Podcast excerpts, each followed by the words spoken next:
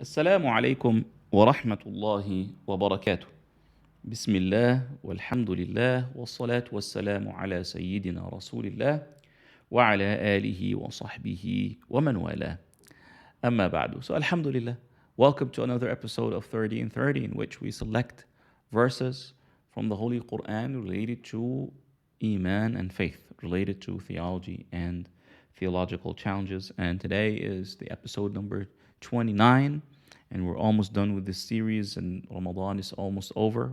May Allah subhanahu wa ta'ala uh, accept from all of us. And it ran, it went by very fast. It ran by very fast.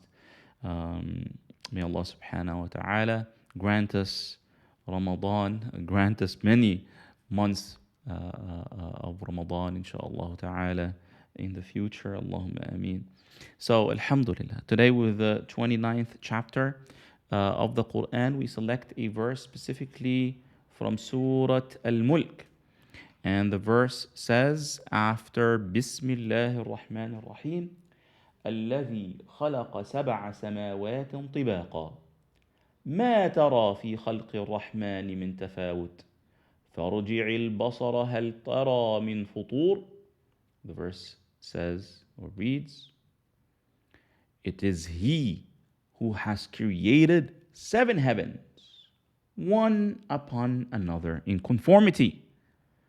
You can see no flaw, no incongruity, and no imperfection in the creation of the most gracious.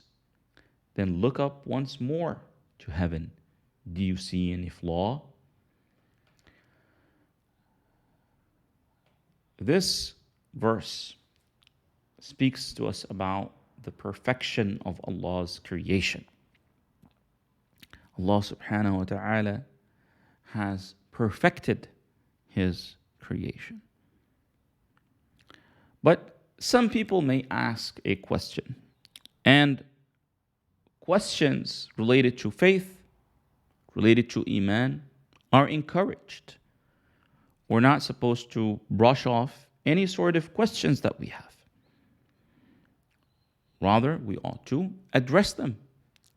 So, some might ask this question Allah subhanahu wa ta'ala says you can see no flaw, no incongruity, and no imperfection in the creation of the most gracious, but we see people, we see children, for example, who are created or who are born with deficiencies. So, how would we reconcile this with the verse? This world that we're in, there are natural disasters, earthquakes, uh, tornadoes, volcanoes. How would we reconcile these uh, uh, events with the verse that says you can see no flaw, no incongruity, and no imperfection in the creation of the most gracious.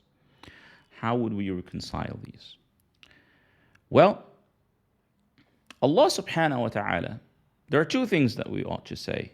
Number one, Allah subhanahu wa ta'ala did not create this world to be paradise.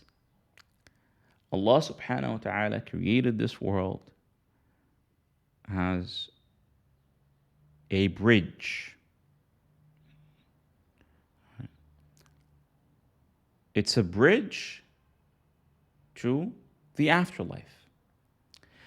And He told us subhanahu wa ta'ala that this world is of turbulence. It's of it's a it includes tests.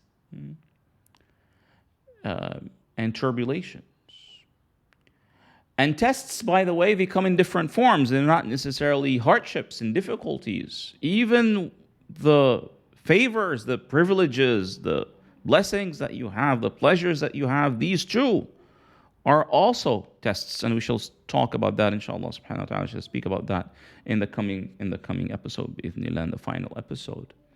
So this world is about tests. Right? whether tests by hardships and difficulties or tests by pleasures and opportunities and privileges and blessings and favors. Right? So if this world was paradise and then you find volcanoes, disasters, children who are born with deficiencies and so on and so forth, then that, that would be a contradiction because paradise is free from any turbulation, is free from any difficulty, is free from any hardship. But Allah subhanahu wa ta'ala did not create this world to be a utopia, uh, did not create this world to be a paradise. Right? So part of the perfection of this test that it includes hardships and difficulties and turbulences.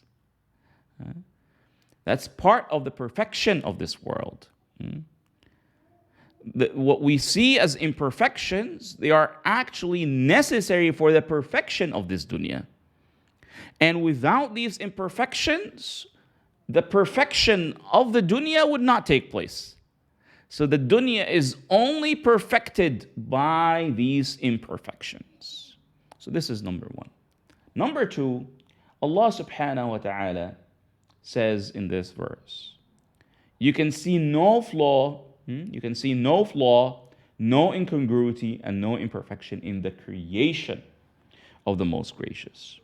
Now, the word creation, it could mean two things. One, it could mean the creatures that are created, and it could also mean the action of creation, hmm.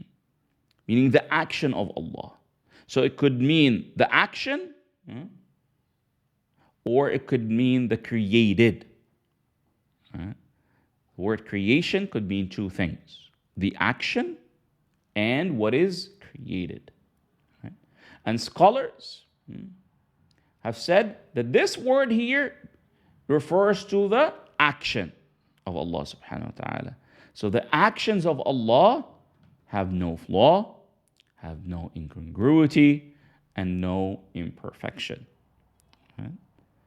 Whatever we deem as human beings to be imperfections, these are, you know, these reside within the created, not the creation, which is the action of the Creator. And that brings us back to the original point, to the first point, which is that Allah subhanahu wa ta'ala, because one might say, well, even if these imperfections are part of the created, uh, but they are created by the Creator. Right? And so that brings us back to the original point that Allah subhanahu wa ta'ala created the world this way because this world is a test. So it includes turbulences and difficulties and hardships. And these imperfections are part of the perfection of this dunya.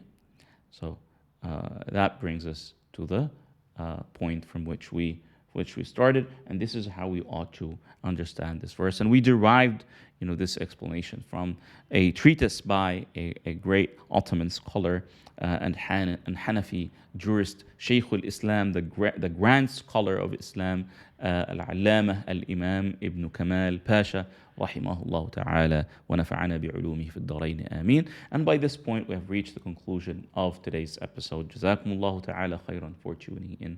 وبارك الله تعالى فيكم and tomorrow inshallah with the final episode of 30 and 30 السلام عليكم ورحمة الله وبركاته والحمد لله رب العالمين